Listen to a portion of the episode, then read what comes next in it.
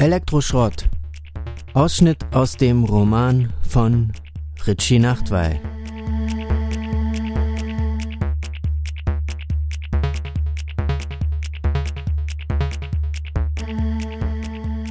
Hör mal, ich muss dir was sagen, beginnt Rano und fühlt sein Herz voller Mut und Zuversicht in den Sattel eines dieser Pferde mit dem wilden Blick steigen, die alle paar Tage von stolz kokettierenden Menschen auf ihrer Runde über die Wiese des Parks getrieben werden.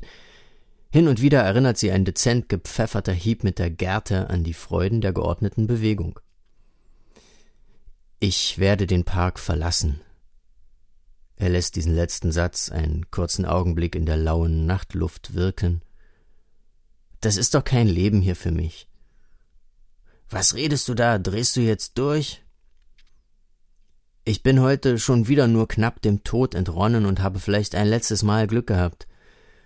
Ich glaube, der Fuchs weiß, dass ich nicht klettern kann. Was das bedeutet, muss ich dir nicht erklären. Aber Rano, so viel hängt von deiner Mithilfe ab. Ich brauche diese sechseckige Haselnuss, sonst sind meine Tage gezählt. Du bist der Einzige, der die Ratte bitten kann, uns den Weg zur Nuss zu zeigen, weil du ihre Sprache sprichst. Kurze Pause. Bittender Blick, als das nicht zu helfen scheint. Ach verdammt, dann lass mich doch einfach verrecken. Kono, ich habe dir schon hundertmal gesagt, dass es diese Nuss nicht gibt. Die Ratte ist verrückt. Sie nimmt alle möglichen Halluzinogene und säuft sich von morgens bis abends ihre grauen Zellen weg. Warum soll denn ausgerechnet in unserem Park so eine Nuss vergraben liegen? Eine Zaubernuss mit Zauberkräften, die ihr ein Zauberer verliehen hat, so ein Schwachsinn. Und dein hypochondrisches Getue kann ich sowieso nicht mehr hören. Du hast eine fette Erkältung, die mittlerweile chronisch ist, weil du sie einfach nicht auskurieren willst. Anstatt Nacht für Nacht die Bäume rauf und runter zu speiken, solltest du dich endlich schonen und dir wenigstens ein paar Stunden Schlaf gönnen. Und jetzt hör mir zu, hör mir einmal in deinem Leben zu. Dieser gottverdammte Fuchs, den du ja nur von oben kennst, hat mich heute fast gerissen. Um ein Haar hatte er mich, ich konnte seinen fauligen, pestkranken Atem schon riechen. Der lässt einem Tränen in die Augen schießen, das kannst du dir nicht vorstellen. Das ist kein Leben, das ich hier im Park führe. All die Jahre habe ich mich durchgezittert und war doch immer zum Abschuss freigegeben.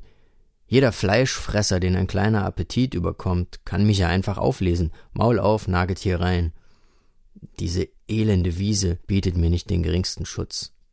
Ich muss weg, weg von den Räubern, denen hier bei meinem Anblick Speichel und Freuden Schweiß aus allen stinkenden Drüsen tropfen. Kono unterbricht seinen Gedanken. Aber wohin willst du denn? Der Park ist unser Leben.